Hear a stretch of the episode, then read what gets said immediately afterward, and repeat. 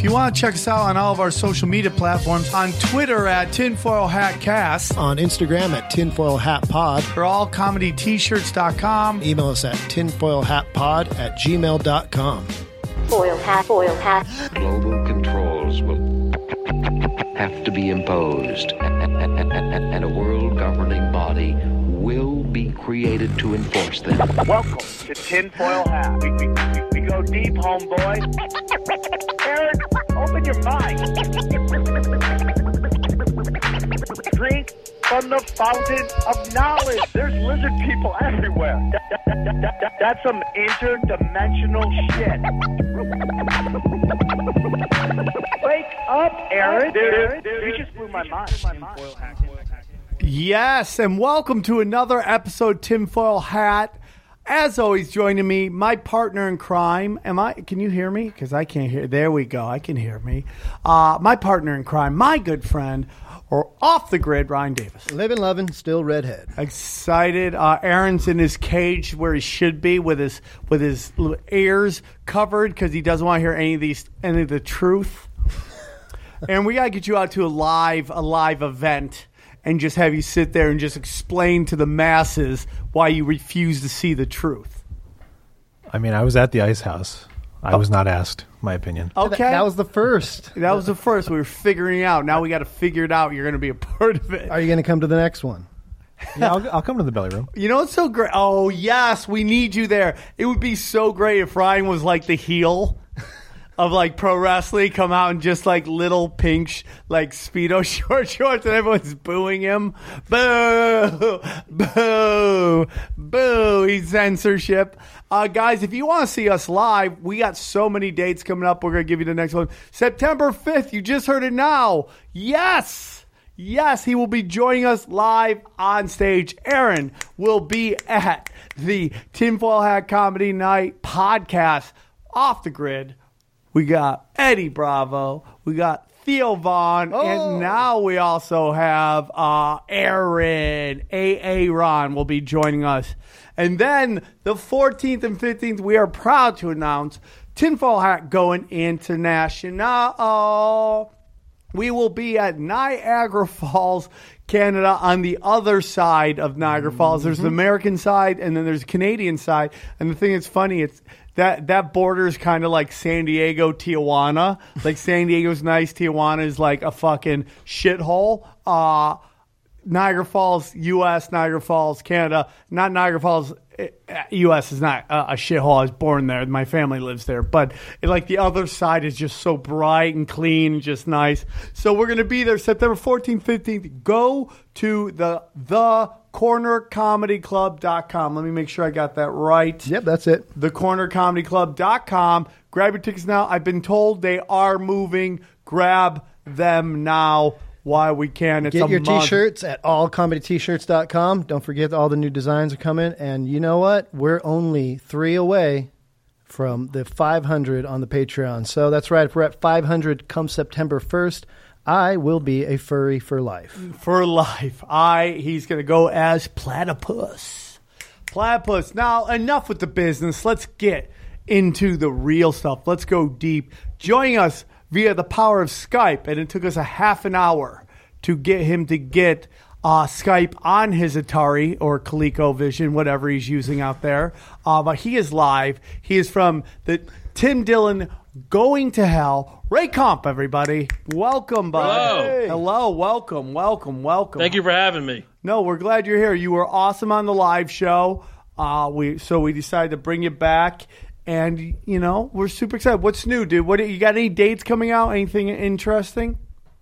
Uh, no big dates. If you uh, people can check out my Instagram uh, at Ray Kump. I'm putting a lot more content on that, and uh, I got some. You know, I got some stuff in the works. Come, you know, new website coming out, but uh, it's not ready yet. So just check out Tim Dillon's Going to Hell, and uh, that's the best thing to do. Do you do do you gig a lot in uh, New York? Are you up a lot? Do you get up a lot?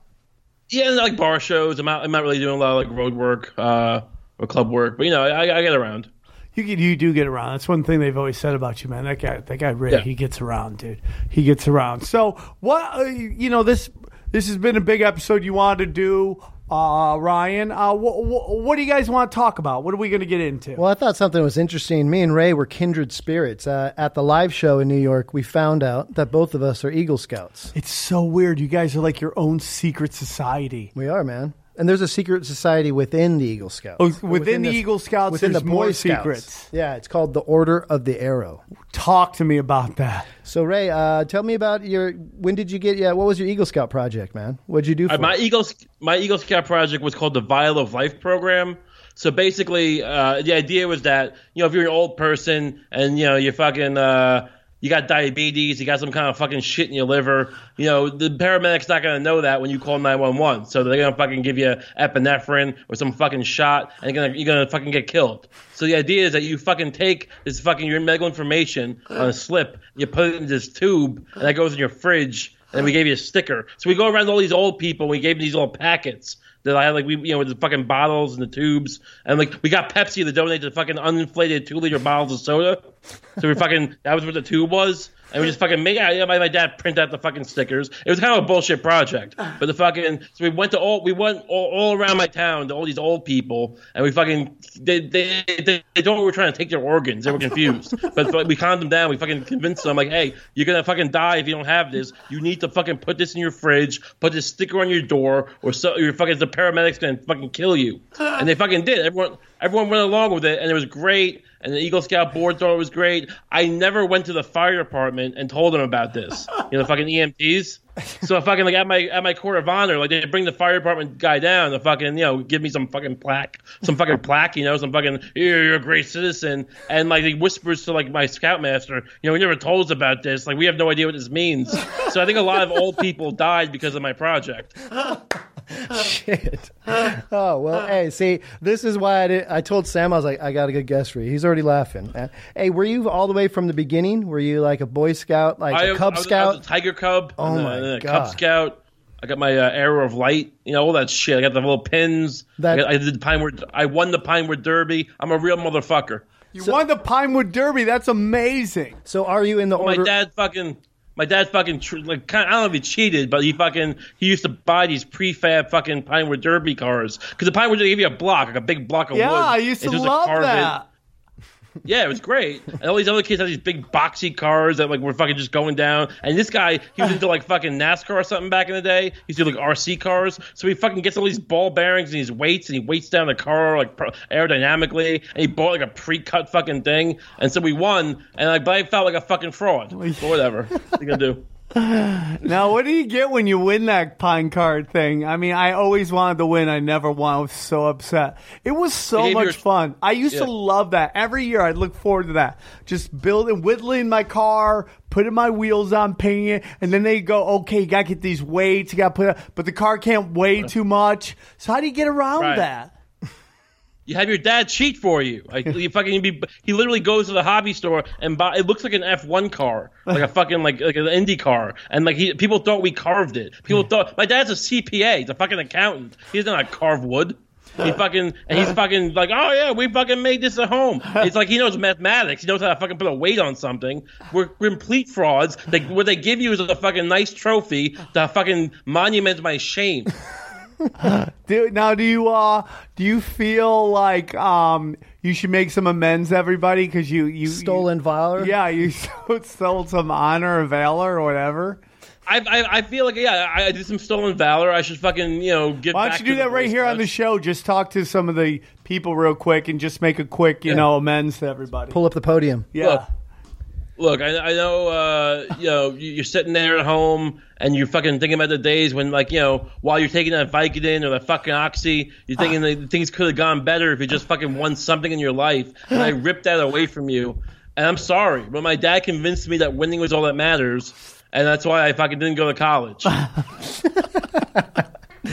Oh shit! Well, this uh, this whole got me started thinking. Uh, I wonder how many former Eagle Scouts uh, listen to us. So if you guys are an Eagle Scout and you listen to Tinfoil Hat, send me a picture of you getting your award, or you and your outfit, or uh, maybe your sexy girlfriend in your outfit nowadays. That will work S- too. s- send a send a video of yourself doing the eagle call. You know, what that's a is big the eagle me. I like- call? I, gotta hear I like this. men. do you guys do that together? Do you guys do you guys have a handshake? thing. No, it's not official. I something I invented. I brought it up to my scoutmaster. He did not like it. He did not approve of it. But you know, fuck it. I'm an adult. I'm still Eagle Scout's the only thing. When you're an adult, you're still an Eagle Scout. So How come you take it away guys don't me, help no uh, matter what younger Eagle Scouts? How come you're not that- helping the younger Eagle Scouts? What do you think about? Uh, you know, I don't know if I'm the best uh, role model for them. I mean, I've done some things in my life that are positive, but you know, I don't really represent the uh, the archetype you think of when you see like a nice trim Boy Scout with his lapels and his sash. You know, I'm just uh, I've made a lot of mistakes in my life. and you know, whenever I would tell people that I was in Scouts, they'd be like, "So you were molested?" It's just like assumed. Yeah, I assumed that. Even before I knew you were an Eagle Scout, I assumed you got molested. Jesus. I was never I was never touched. I did have one friend. I I was easily led, I guess, for a while. And when I was like a younger scout, we went to we went, we went to a camp, and uh, I thought he was the coolest kid ever. When we went we went to Boston, and he bought a fucking switchblade, and then like we went to camp, he would carry around these hatchets. And he was just fucking, and he was like holding him up to the kid, like he woke his kid up and he was like, "I'm gonna fucking kill you," and like the kid was just so scared. I thought it was hilarious, but it turned out that guy like was harassing the kid, and like he got kicked, like, kicked out of school, and like I was just like watching it like some fucking good German, just fucking enjoying it. I feel really bad about that. well, like a good German. well, this is something um, few people know. I mean, what was the morgue like, man? Want to tell us a little bit about post Scouts career? It was my favorite. I mean, I, I got into it. I was first. I was, I was. I did photography for a bunch of years, like wedding photography, bar mitzvahs, sweet sixteens, and I trans. Uh, I, I finally got a job with the morgue doing autopsy photography. Oh which is my, my, fa- God. my favorite job in the whole world. I mean, I, I, I miss it to this day. Uh, it was great. I mean, like we we, you know, we photographed the bodies when they came in. I had to fingerprint them when they came in. Oh my which is a whole God. Yeah, you had to do a whole lot of like weird positioning, like because you know the bodies were in rigor, so you have to like bend their arms and shit. I don't know if you Oh can see on the Skype thing, but like if you bend the arm like that and then like spread the hand, hands out, like you, you can kind of because in the other hand you have a fucking thing you're holding it and you're fucking grabbing an old man's hand and like pressing ink into it, and then you know whatever. But I was also like you know I was milking intestines. I was What do you mean you were in my hands. milking intestines? What does that Yeah. mean? All right, so basically, like they have to do toxicology tests. You know, if I can, it wasn't really my job, but they let me do it a few times.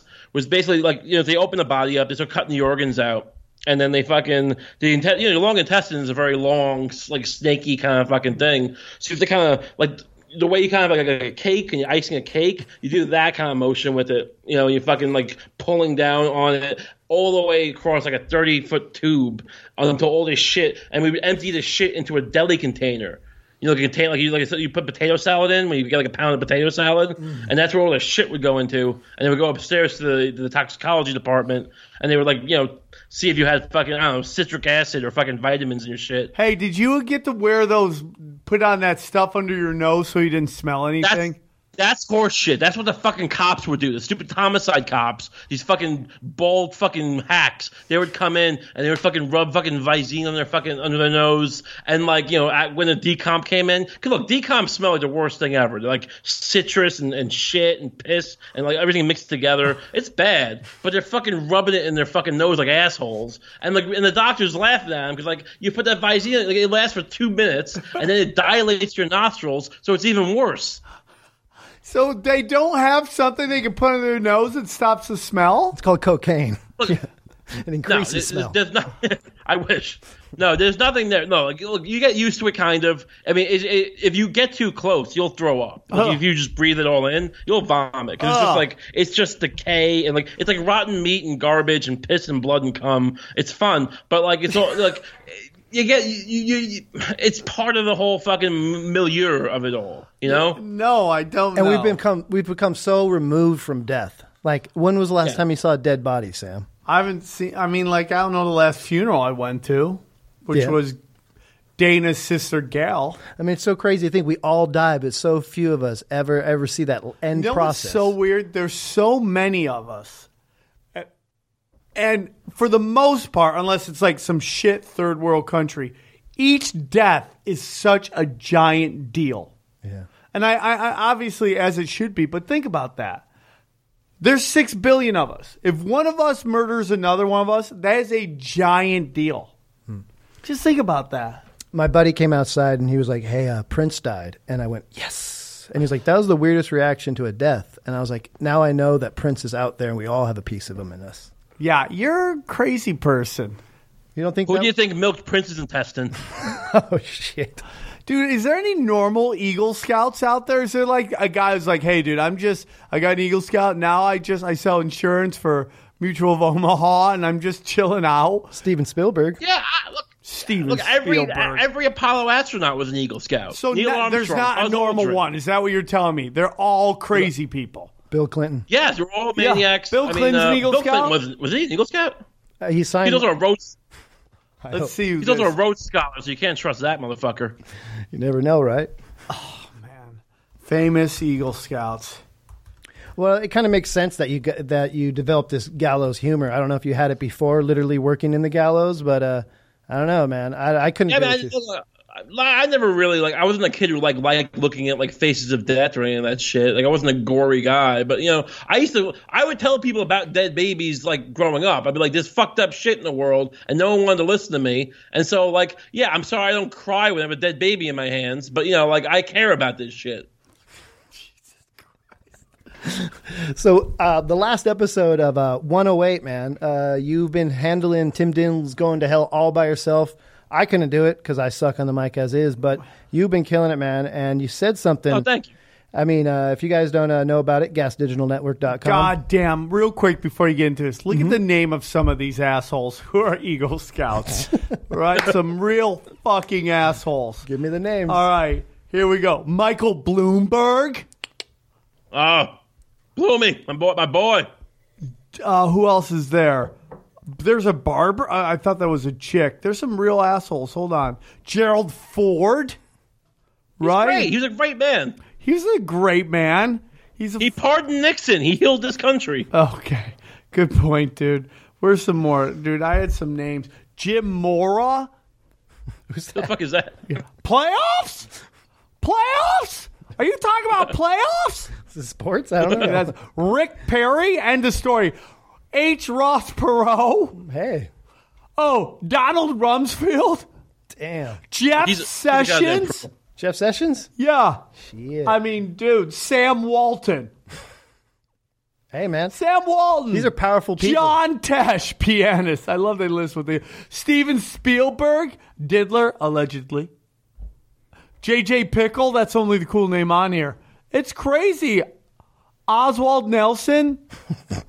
Just saying names. You know, I'm just saying names. Look at these people, all scumbags. I thought I was going to see Henry Kissinger on there. I was going to go I think- fucking nuts. I think Lee Harvey Oswald was an Eagle Scout. Yeah, for sure, dude. For sure. So at Skankfest, when we did our live uh, podcast with you guys, was that the first time you guys ever podcast live? Because you guys had We- a serious well, we followers. did one episode, like uh, not like not in front of an audience, but we did an episode live from a Pizza Hut lunch buffet.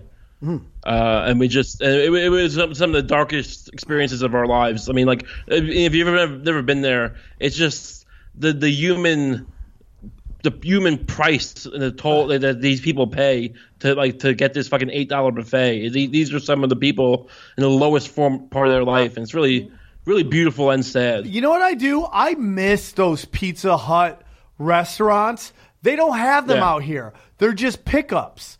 There's no like back in the day, my family would go to Pizza Hut and we hit the buffet, man. You get all the different kind of pizza, right? I used to love it. Yeah. I- dude, those red cups. if you're yeah, in the red cup, do they? Did you go to that? Do they still have that out there? They still have they still have them. They're really sad. I love 'cause they're, they, Coast. They're not good dude. anymore. They used to be delicious. Yeah, because And, uh, nobody's going to them. So they're like, who cares? I love them, dude. I lo- and dude, if you like thin crust pizza, kiss a dick. That's all I gotta say. I just, why would you want thinner pizza? I love thin crust. Dude. You love thin crust over pan pizza. Bust that dick out. I'm gonna kiss that shit, dude. Oh, he's, he's Aaron? back. Aaron, Aaron? stuffed crust. Cheese? Do you like thick or thin crust? Uh, I do prefer thin, yes, New York style. What? New York style. That's Don't right. get me wrong, I like it, but you ever see when you got the real thin, like it's waif like thin pizza? Yeah. And you're eating just like, fl- like uh, just You're talking about like a no gluten, some like little vegan spot. Yeah, I'm in over LA? that shit, Yeah, man. no, that's not good. I'm not over it, dude. I'm over it, man. I like a nice I like a nice focaccia bread. That's what my style is. What is focaccia bread? Why do I feel I didn't get the It's just joke? it's just that bread with the oil and the and the, the little bits of tomato. Ah, Really, really, it's nice. It's I fucking like- I get a little just- glass of wine. I think I'm gonna get pizza after this. I know, I we're just decided that. we're getting ourselves worked up. All right, so keep going. Yeah, man. So on your guys, what I like about Tim Dillon's going to hell because I keep on telling people, I'm like, dude, we can live in an ch- echo chamber where we're just nothing but conspiracy theorists telling each other about conspiracies, or you can widen your parameter and get some real shit.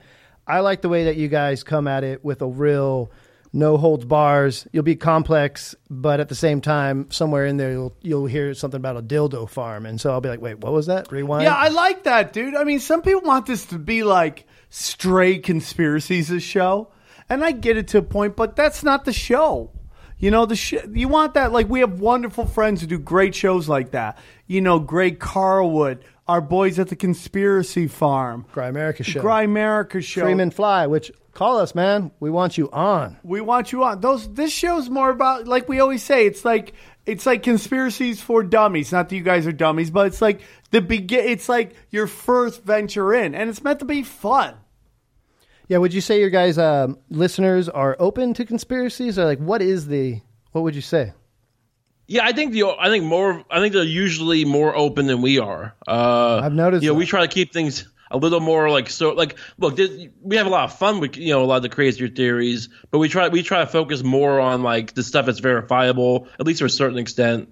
You know, stuff like the CIA is declassified, and then and then we kind of extrapolate from there, like based on like what we know is real. You know, what else these motherfuckers into? But like, we don't really get into the alien shit or like the you know the the, the weirder like the, the the Rothschilds and the fucking lizard people. Um, so like our a lot of our listeners actually uh, I think are clamoring more for the the, the the more aggressive crazy stuff, and we're trying to keep we're trying to keep like a not like a, you know we're still having a lot of fun with it, but trying trying to keep things a little more grounded and like in things you can actually affect and like you know and and get a handle on like in a real way. No, I get that. I get that. That's I get that. That you are just, you know, it's like what do you want like people want us to do a 5G episode, right? Mm-hmm. And it's just like once you get the information, what are you going to do with it? like Right. if you know everywhere around you you're is going to be cooking your brain, what are you going to do with that info? Use it. I'm telling other what? people. Tell other people. Sky is falling. We just. I don't know. What can we do? It's That to me is an episode of like bliss.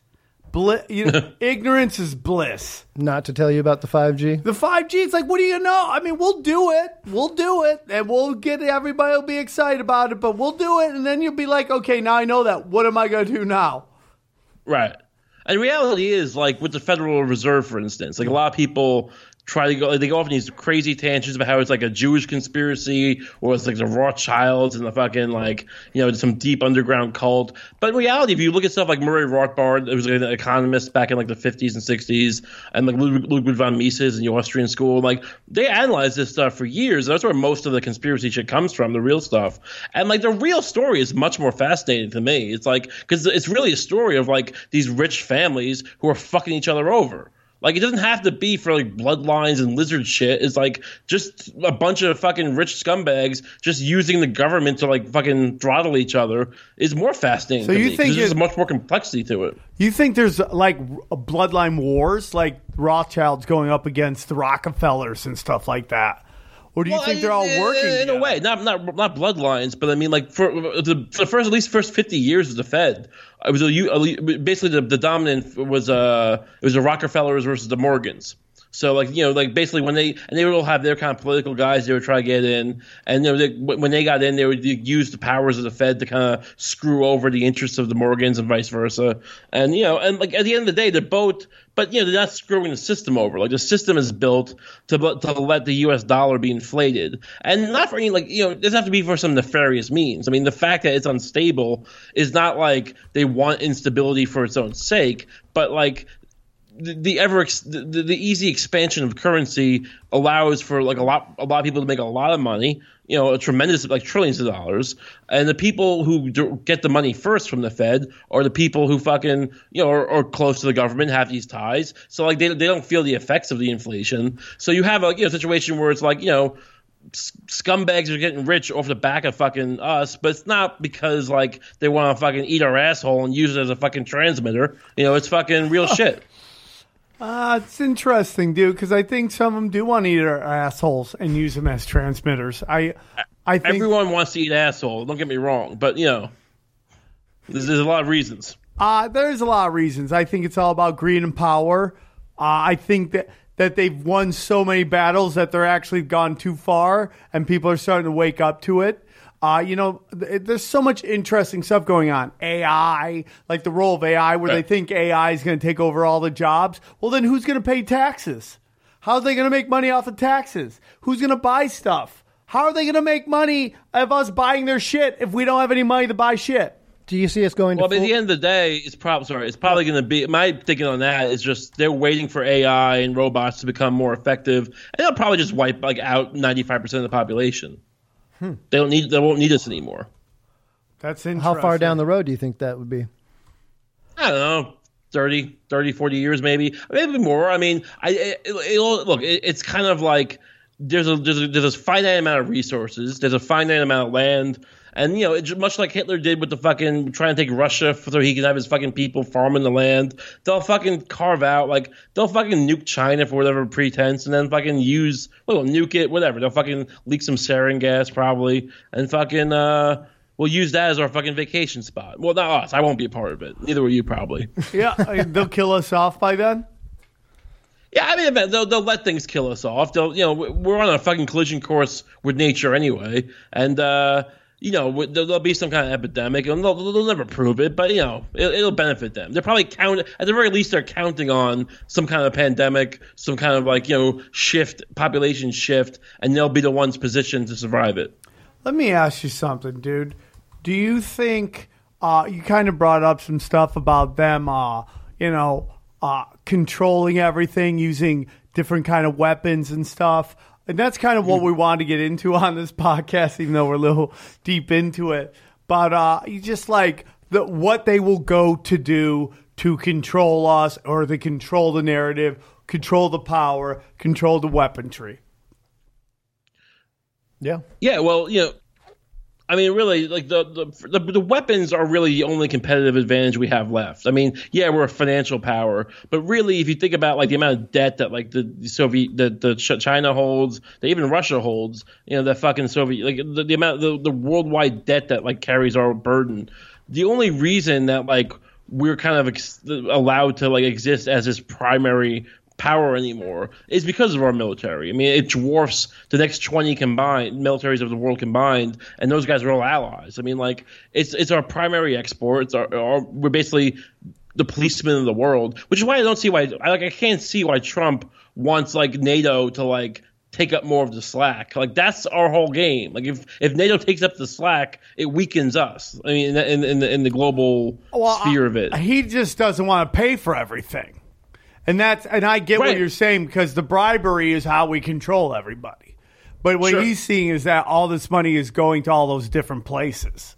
You know that we're right, we're, but it's like it's like it's like he's, he, we're paying the money, but I mean, we're paying that money like the, that's the fee we're paying to be the global dominant force. Like if we if we stop doing that, there's no reason for China not to be like, yeah, we're going to call in our debts. I mean, it'll, it'll take a few years to do it gradually, but I mean that's the only thing keeping everyone at bay. What's uh, your I do. I, I believe that eventually we'll probably start a war with China under some pretense because you know they- they're holding so much of our like trillions of dollars of our, of our debt. You know, there's, there's going to be a it's going to come to a point where like if we don't want to go through a hyperinflation, we're like you know we're going to fucking start a war. They've Yeah, done it before. for sure, for sure, for sure. Well, shit. Let's get into it. I mean, that was. If you guys want to get some real geopolitics and real some intelligent view of it, check out Tim Dillon is going to hell on the gasdigitalnetworks.com. But what we're going to get into today, which you know, who better to do this with, right? So uh, on July seventeenth, nineteen ninety six. TWA 800, a Boeing 747, was scheduled for international passage flight from New York to Rome, Italy, with a stopover in Paris, France. Twelve minutes after the takeoff from JFK, it exploded and then crashed into the Atlantic Ocean. No survivors, killing all 230. The probable cause for the TWA flight was an explosion of flammable fuel air vapors in the fuel tank, most likely from a short circuit. That's the official story. But the unofficial, you want to fill us in, Ray? Uh, what's your uh, feelings on all the TWA 100? It's a goddamn missile. Hundred percent. Walk I me mean, through it. could. could hmm? Walk me through your idea. Is is a classic case of the FBI getting involved with shit and, and muddying the fucking waters. First of all, the FBI is the most corrupt organization. Yeah, like they're they're involved in the Boston bombing. They're involved in the fucking the, the, the nightclub shooting in Florida. They're involved in the fucking you know the, the fucking First World Trade Center. These motherfuckers got their hands in everything. I'm not saying they're behind everything, but you know it, they had the fucking 9/11 hijackers like under like a guy living with them in the year before 9/11. Like, they, they, always have the fucking everyone's always an informant of theirs or someone they were trying to fucking Yep. trap. Like you know so it's fucking. So what they did here, basically, I mean, if you look at what the the reports of a lot of the NTSB investigators, the FBI across the board covered up evidence. They fucking moved evidence. Like there's there's case like the idea is that they, they basically from the top down wanted to call this thing a mechanical error. I mean, the way they describe it happening is that like the plane, because people look. First of all, I'm from Long Island. I, that's the, the morgue that I worked at is actually the morgue where all these bodies went to. Oh, I know a lot of the guys who investigated this. Really? Yep. Yeah, a lot of those guys. If you watch that shit. 9/11 documentary, uh, the TWA 800 documentary, that that medical examiner, like I know, like I've met those guys. I know like some of them I know well. So like yeah, and like like even without the nefarious, I remember like I used to work with a, one of the photographers was this big deaf guy, and he was telling me how like he was showing me X-rays once from TWA 800 of just people with crabs inside their head, giant crabs. It doesn't matter. It's just fucking weird. What? Yeah, like a, a, a crab had like gotten into its skull, so the X-ray is just a giant like is- instead of a brain, it's like a fucking giant crab. But whatever, that's just fun. But That's um, just fun. yeah, well, I, I thought I thought it was enjoyable. But you know, Did look, you the- were the you there reality when is- it were, were you there when it happened or was this way Oh before no, your I, mean, time? I, I was a kid when it happened. Okay. Oh my God, man! Imagine opening a skull and finding a crab. Well, I was taken off from JFK when we were leaving New York, and that was the first thought in my brain. I was like, TW 800. Why did I think of that? Like, like this is where I'm going to explode right now. So the so the so the flight takes off, and and this is in 1996. Right. And There's 12 tons minutes- of fucking of, of, of people on the beach. I mean, it's happened at like eight thirty at night in the summer. So like, there's just dozens, if not hundreds, of people who saw a missile go up to the plane, and they try. shot the it, do FBI you tries think? to say that basically that the plane is kind of like it break, the nose breaks off, and then the plane ascends like hundreds or thousands of feet in the air after that, and that and people saw that going up before it blew up, which is just physically impossible. I mean, like you there's uh, there's uh, like there's a multitude of aviation experts, engineers who show how it's impossible that for it to do that. That it either would have stalled or would have fucking you know just completely broken apart from the fucking g forces and the aerodynamics. But really, what the FBI did was just fucking take the evidence. Like there's cases where like basically they would the, the investigators would find a piece of you know a, a hunk of material with like holes in it that would like indicate some kind of you know explosive damage, and they would bring it to the FBI. They had this Aegis machine that would like test nitrates, and they would fucking and they would bring it to the little mini lab they had in the in the in the fucking hangar where they set up. And, they, and, the, and this guy came to me and he gave it the little fucking thing. He's like, "Hey, can you test this?" He's like, "Sure." And I'm like, "Oh, it's a positive." And then they make a phone call, and then within a minute, three guys, are, FBI guys, are surrounding this guy, saying like, "You know, there- there's, there's a lot of false positives. This is a fucking and like it's not true. This is this this machine is Yes, incredibly yes. accurate." Well, we've I seen mean, this- but that's just an example. But Of stuff course. like that across the board. Yes, we've seen that in the Vegas shooting where the FBI was right behind the guy uh, giving the press conference to sheriff, and somebody asks a question about a car, and you specifically hear somebody behind the sheriff going, "Don't go there." Uh, you know the, Right. the controlling of the narrative. So I'm just trying to get the the, the the the specifics of this whole situation. So the the flight takes off, and then who do you think shot it down, and why would they shoot it down? I mean, that gets a little murkier. I mean, if you want to go real, like real Like your thoughts? Deep into Why? The- Let's go deep. Well, that. Yeah, if you, I mean, like some people think Mossad did it to uh fucking trigger like a fucking you know to, to, to pretend like an Arab attack, so that we would kind of basically do what we did after 9-11. Which you know, happens a and- lot. and- with that, That it happens a lot. Mossad is behind Oh, right. a lot of uh, shady shit that goes on in this country. The people, if Sure. they actually knew about it, they would go nuts. Right. I mean, look, I, I don't want to come off. Uh, th th look, they're a very effective organization. I love the Jewish people, but uh, you know they, they're good at what they do, and they don't have a lot of scruples about you know spy shit. Neither do we. But Well, they're a small, dude, you know, I they're mean, a smaller crew. the religion But, uh, of Jewish and the uh, the government decisions of the right wing of Israel and Mossad are two totally different things. Okay, Right. I mean, the, that's just where political correctness is. That that game, that mental warfare has worked so much that if you criticize a, a department of the Israeli government, you are somehow condemning the Jewish religion, which makes no fucking sense at all. It makes no sense at all. People Well, it doesn't make sense, but to be fair, a lot of like conspiracy theory, and this is kind of the problem, is rooted. I mean, not rooted, but it flirts with anti-Semitism. So you want to be No, careful because it's to like. pushed know. as that, and the people at the po- at the top do that on purpose, so there's no discussion of it. Do you Sure. understand what I'm saying? it's No, like totally, uh, it's yeah. when like here's a great example. It's when when Trump goes after LeBron, and then every uh, every you know person in the hood gets offended because they think LeBron represents them, whereas LeBron is this billionaire player. It's identity. It's identity politics. Where and that's what LeBron has done. He's cultivated this thing where if, if you pick on him, you pick on the black community, and it's just one individual doing something. So you see the same thing where it's like if you bring up Mossad, people start yelling at you about anti-Semitism, and it's not. It is like it, that's like saying if I hate Dick Cheney, I hate America. I don't hate America. I hate Dick Cheney. I wish he would fucking die. You know, he's a piece of shit. He's brought a lot of pain to Oh, this sure. country. It doesn't mean I don't. If I don't like the neocons or the neoliberals, doesn't mean I don't like America. But that's what we get in identity politics.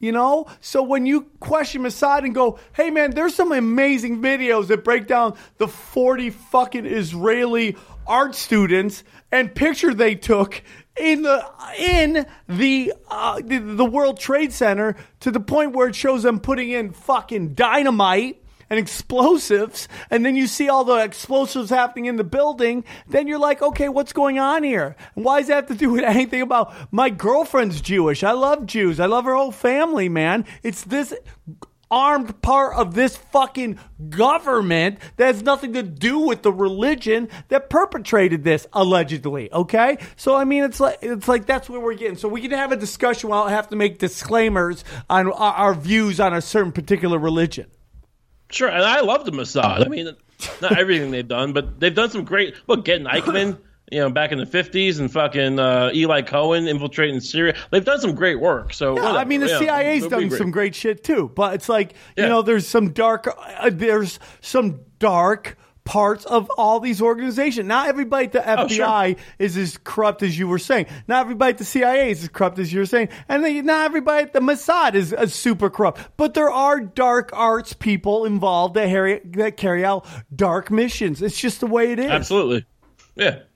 But uh, yeah, and that being said, I mean, like that's only one working theory. I mean, the the, the real, you know, the the meat of it is the idea that like it's definitely not the way that the FBI is trying to make it out to be of it falling apart. It could have been. Some people think it was a Navy exercise where they accidentally shot it down because you know they were they were testing out anti-aircraft missiles. Some people think it was actually like you know, uh, some people think it was uh, Osama bin Laden had an Al Qaeda attack. There's also another, another possibility. Well, That, that's you know, not a uh, they- possibility. it's not. well, I mean, That's not. think- well, well, I It's mean, not. Laden- Just like look, 9/11 wasn't.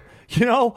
I mean, like, if they did do it, it was us allowing them to do it. Just like 9 Well, I was 11. gonna say- well, I was gonna say whether or not he works for us, it's still he's still a guy. He still existed. Well, I mean, these He might- things happen because we allowed them to happen. Sure. Well, for the most, no, I totally. Yeah, look, absolutely. That's, that's I mean, we fund them. but uh, We fund them. That- We fund them. oh yeah, no, we, we we absolutely funded them. We funded them. Uh, against the Russians, we fucking you know even even the, the, the normal story, the story is not nefarious. It's like yeah, oh we we gave these guys billions of dollars and and fucking you know, armed them to the teeth, and then we just let them fucking chill out after the fucking they took the Russians down. There is no fucking either either way. It's fucked up. What do you think about the idea that maybe a, a meteorite hit it? I think that is. Uh, I mean, dude. I mean, look at Randy Johnson. He pitched the ball and a bird flew right and got hit. I mean, like it could happen, but the odds of it happening is so astronomical Isn't it the I mean, the amount of people who saw a fucking, you know, a, a spark of light. I mean, and these weren't just idiots. This is the same thing of 9/11. People try to say, "Oh, what does the average person know?" But I mean, like, and then with 9/11, it was like they're shitting on fire, like these firefighters who were saying they heard explosions. And Yeah. it's like, excuse me, who the fuck is more qualified to, to identify an explosion in a New York City building than a fucking FDNY firefighter? But they make them all sound like they're idiots, and they fucking he's like, hey, he's bros, he's fucking, you know, these these Guidos and stuff. Like, there's, there's a stereotype about like blue collar people. And the same thing, like these people who are on the water, yeah, some of them are on the beach, but there's a lot of fucking there's Navy guys, there's fucking, you know, fishermen who've been on the fucking water for fucking fifty years, there's fucking engineers. I mean, there's all sorts of people who fucking saw a goddamn missile or what looks like a missile flying up to the plane. So I mean, I don't think it's a meteorite for that reason. But uh yeah.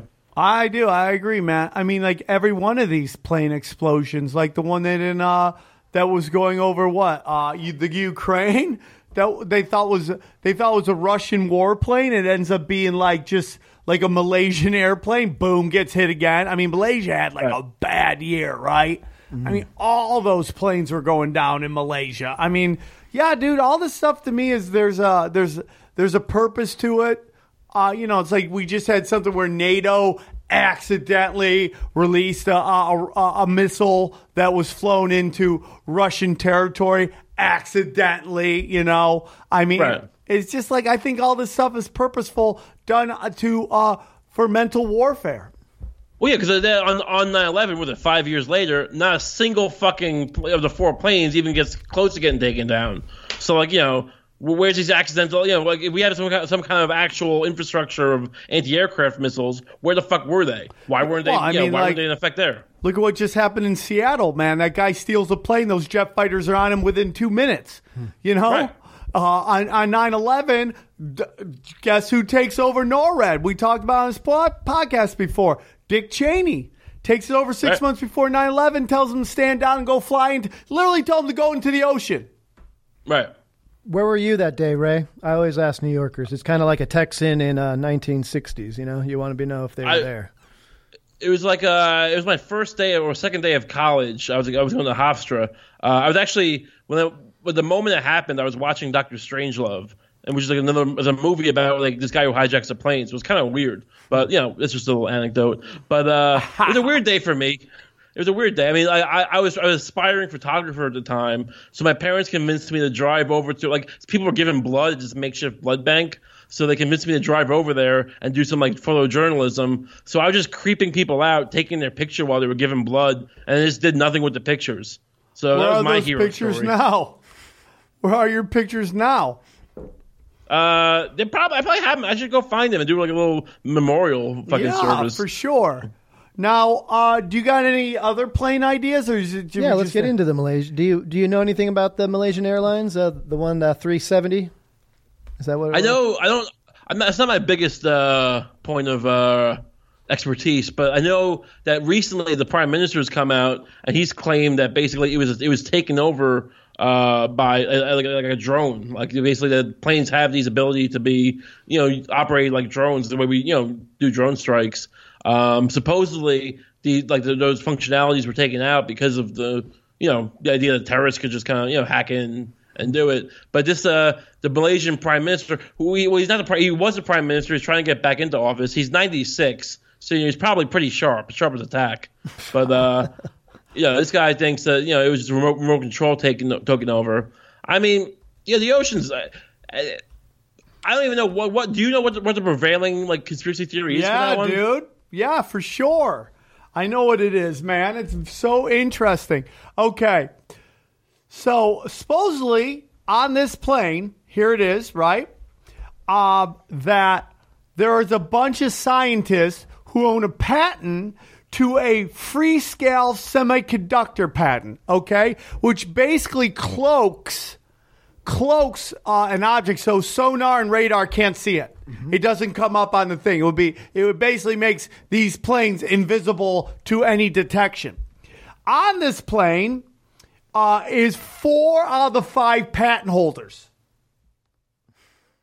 Right? they, they, the guys who invented this, and the patent is about to go through. Okay? Okay. So these guys get on the plane, and the plane disappears. The only guy not on the plane that owns uh, a patent is the one and only Rothschilds. Jacob.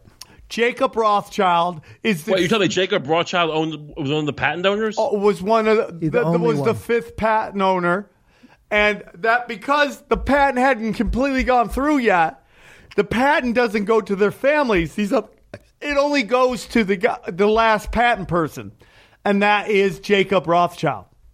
Well, he clearly did it then. Yeah, of course. Mystery solved. Raven. Mystery solved. So yeah, dude, uh, all of them got out. I mean, like, I mean, like, if you're dealing with a Rothschild, would you ever travel together?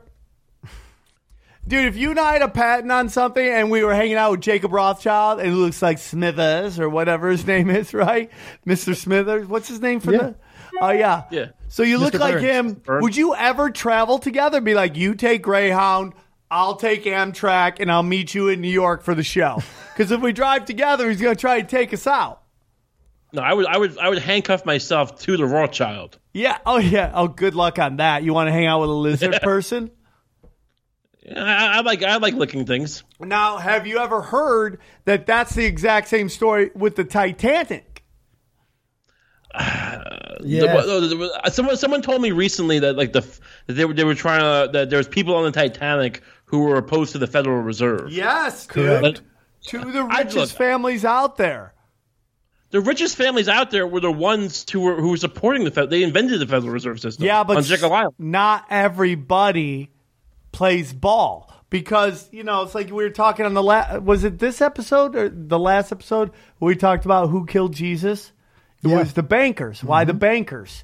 They were because they were charging interest, and he didn't want them to charge interest. So they got the the the Catholics or the uh, Romans to kill Jesus. So uh, not everybody is behind uh, uh, uh, what am I talking about? Not everybody is behind charging interest on money, and that's all the Federal Reserve is is charging interest. Yeah, well, look, they, they, people were charging interest way before the Fed. I mean, these banks were charging interest. The fractional the fractional reserve banking system didn't start with the Federal Reserve. But I mean, it- we had we but had it central is banks before it that. is ran through centralized banks. with that. It is ran through two- centralized bank. The centralized bank, the U.S. centralized Federal Reserve, allows people in America to do fractional reserve banking, which is for every one dollar you have in the bank, you can loan out ten dollars. Well, that's not what allows it. I mean, basically, the Federal Reserve that that's been going on since at least the you know at least the 1700s. Really, really, it goes back to the the gold warehouses in Florence. But I mean, the idea is that like you know, we had nobility? two central Is banks that what you're before talking this. about? There was opposition. But I mean, you had regional banks or smaller banks, and they would they'd have their bank notes. And what the the thing is this: the thing is that you have they, they were engaging in fractional reserve banking, and it was risky. And basically, so if, if there was some kind of you know economic downturn or word got out for some reason, there'd be a run on the bank, and people would demand their, their deposits. And you know, of course, they can't meet all the deposits, so the bank goes under. So that's a kind of natural check against you know a, a super overexpansion of the currency. Now, what the Federal Reserve allows them to do is to basically pool all that together, pool all of those fucking banks together, so there is no more risk on. Oh, And Ray, you still there? Ray, oh, dude, the Capital One. There, There we are. Hmm? You just cut out. So say that real quick. Sorry, I lost you a second. What was that? Oh, you just cut out. There you go, and you're frozen. There you are. Now you're back. Now you're back. cool. Say state what you just said one more time. About- No, the, the whole the whole thing about the the fractional reserve banking. Yeah, yeah. Yeah. So basically, you had fractional reserve banks. Like all these banks were were were uh, lending out way more than they took in deposits. You know, and they, but what happened was when you had an economic downturn, when you had a uh, or it just like word got out or whatever, you know, or you know, people saw what investments you were making and they were shit, they were risky investments. So people would start to panic and you have a run on the bank. People would demand their deposits back, and you can only, you know, they, of course they couldn't meet all the deposit demand, so Right. they would go under. They would they would they would bank, go bankrupt. So the idea, what the Fed allowed them to do was to it, it was a cushion on that. Basically, it, it, it removes all these different, you know, Capital One has their own thing and, and Chase has their own thing. It allows them to basically we have one U.S. dollar, so there's no one else to go to. So we can all we can all inflate the currency without any risk of a run in the bank. So it, it, it, you had, but you you had two central banks before this. You had the first Bank of America and the second Bank of America. Yeah, I and they were- and uh, they- Andrew Jackson, you know, famously like you know went to battle with the second one. So it's not it's not yeah. And Lincoln paid for it for the first one. They they replaced him with a guy who was pro uh, Federal Reserve. This guy Benjamin G U G G E N H Guggenheim. Guggenheim. Guggenheim, yeah. Isa Isa Straus and Jacob Astor were all rich billionaires who were on this thing that were opposed to the Federal Reserve. All three died on that boat. They're always left out of the, the names on uh, the bankers who actually developed the Federal Reserve on Jekyll Island. They only talk about the six men, and they always leave off these three dudes. Who? are- Oh, these guys? They They always, created it. so they, they there was that the whole uh, they had a meeting with all the bankers on Jekyll Island to create the Federal Reserve. Those that opposed were these three gentlemen. So the six that were on board are the ones that are always written in history, talking about November 10th, six men, Nelson Aldrich, uh, Piatt Andrew, Henry Davidson, Arthur Shelton, Warburg. yeah, Warburg and Vanderlip. But they leave off these three gentlemen, Guggenheim, which is when you think of the museum and whatnot. And all Yeah. that. So it's interesting. Yeah, these three dudes would be worth uh, at that 11 billion, but even more so. I mean, I mean, like, sit back and think about what people have thought that the Rothschilds have done. Sank the Titanic, uh, the blowing up the ship.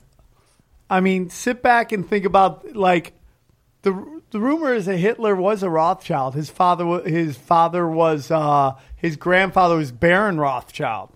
His father uh, changed his last name to Hitler later on, and that's how you got Hitler. Now Hitler, you know, if we think about every single one uh, leader of anything and how they're they're picked, not elected, why would Hitler be any different?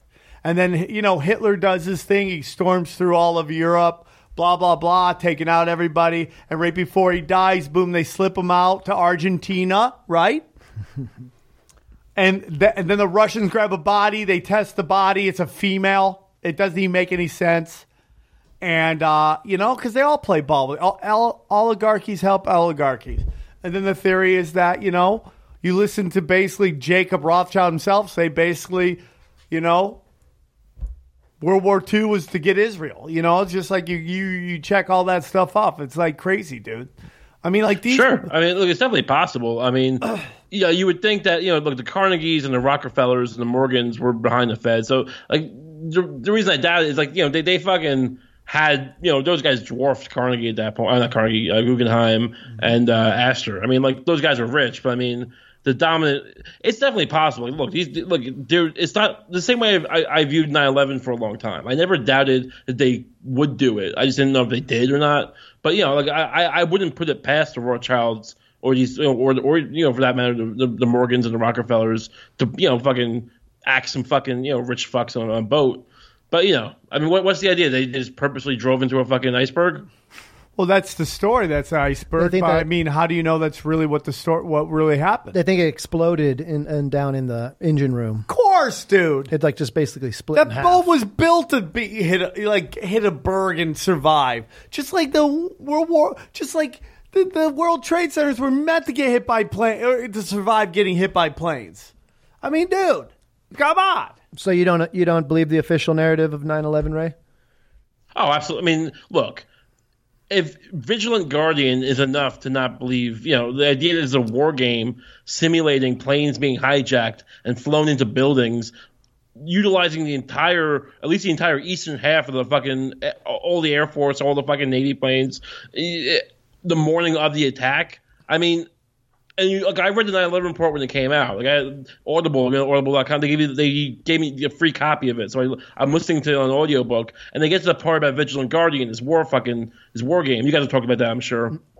No. And the fucking No, what is it? yeah, oh, like all right. So on the morning of 9/11, there's a gigantic war game in, involving the entire Eastern Command, NORAD. Like this is a big part of like why no jets were scrambled uh, to to to intercept these planes with any meaningful amount of time because basically they were they were they were using this massive war game simulating a bunch of scenarios some of which were planes being hijacked and flown to the Empire State Yep, Building Yep, yep, yep, yep. That's basically I they mean- always run drills be, before every false flag. We've talked about Right. that before. Se- they, they did it in um Parkland. They did it in Vegas shooting. All that stuff. I can't wait to do Aaron thoughts on this episode. This is gonna be great. um, yeah, I mean, like, dude, demonstrated not just that like it's there as a cover, but like it completely depleted the resources. Like all these planes had to be regassed. You know they couldn't be scrambled in time. And like you know the idea this is just a, look a coincidence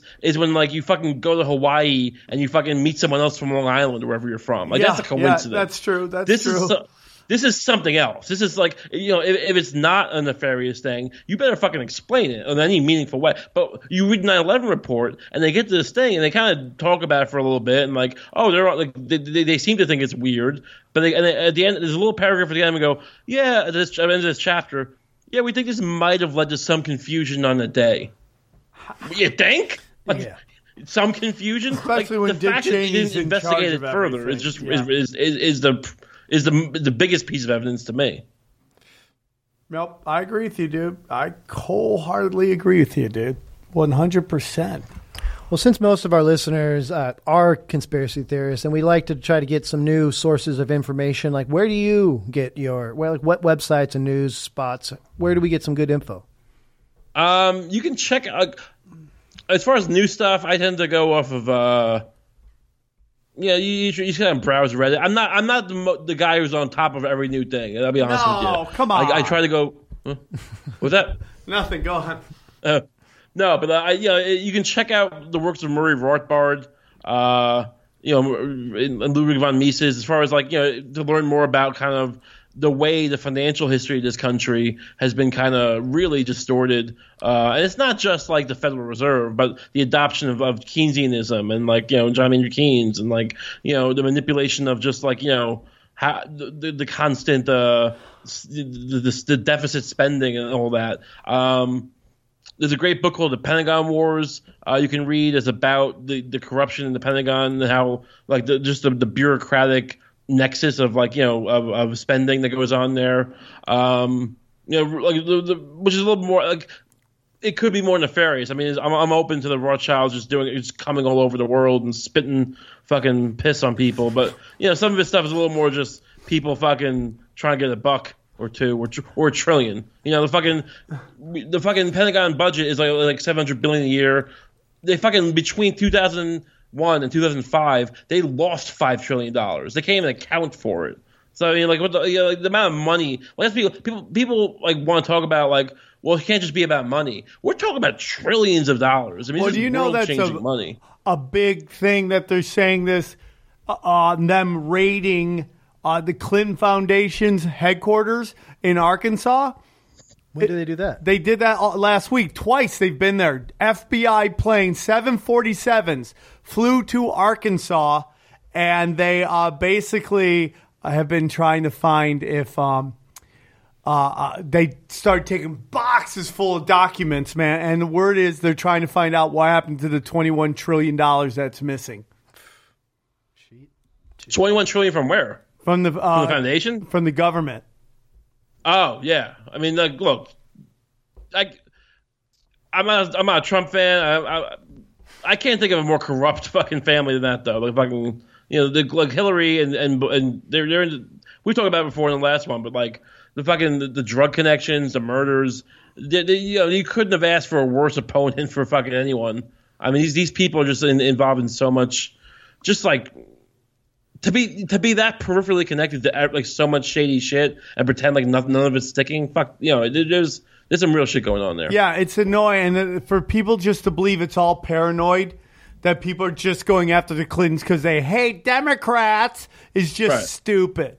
Are you a right or a left? I'm down the middle. I don't have a side. What do you have? Yeah, I'm, if, if anything, I'm an anarchist. Uh, you know. Oh, fellow I- Eagle Scout and fellow anarchist. Fire. Yeah. We, we're both disillusioned Eagle Scouts.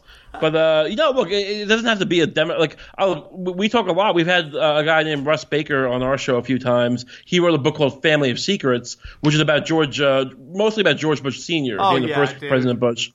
And the amount of shit he's involved with. I mean, this this and this guy Ba- Baker's you know serious journalist. It's, it's a very cogent book, and he ties it. He, he's connected to the Kennedy assassination, to fucking. Uh, to at least a certain extent, framing Nixon for Watergate. I mean, there's all sorts of shit. This guy. I mean, this guy was supposedly only in the CIA in the 70s when he was leading it, but like they, they tracing back to the 50s. This guy, you know, like so. I mean, look, this is definitely not like oh, just like an- anti-Clinton propaganda. I mean, there's there's there's shit when you get to the level of these families, it's not about politics anymore. It's about you know them making their fucking fortunes and, and kind of carving out their you know power base in the world. Dude, George Bush uh, wiped the Kennedy political family off the map. He wiped them off the map and replaced them with Yeah. his family and the Clintons. Like he wiped them. He he tried to take out uh, Reagan. If you think about it, he was the vice Yeah. president Reagan. His family was they were close with the Hinckleys. The Hinckleys are old there was a- oil money from Texas. Hinckley that night, the Yeah. family. Yeah, yeah. Very I think it was biblical. Neil Bush. Yeah, we live in crazy times, but now it's time for everyone's favorite part of the show. It should be Aaron, intro. Aaron. Don't be an idiot. Hey, Aaron. Well, you better be sick, dead, or mute. Hey, Aaron. You done messed up, hey, Aaron. You filthy animal. Aaron, thoughts.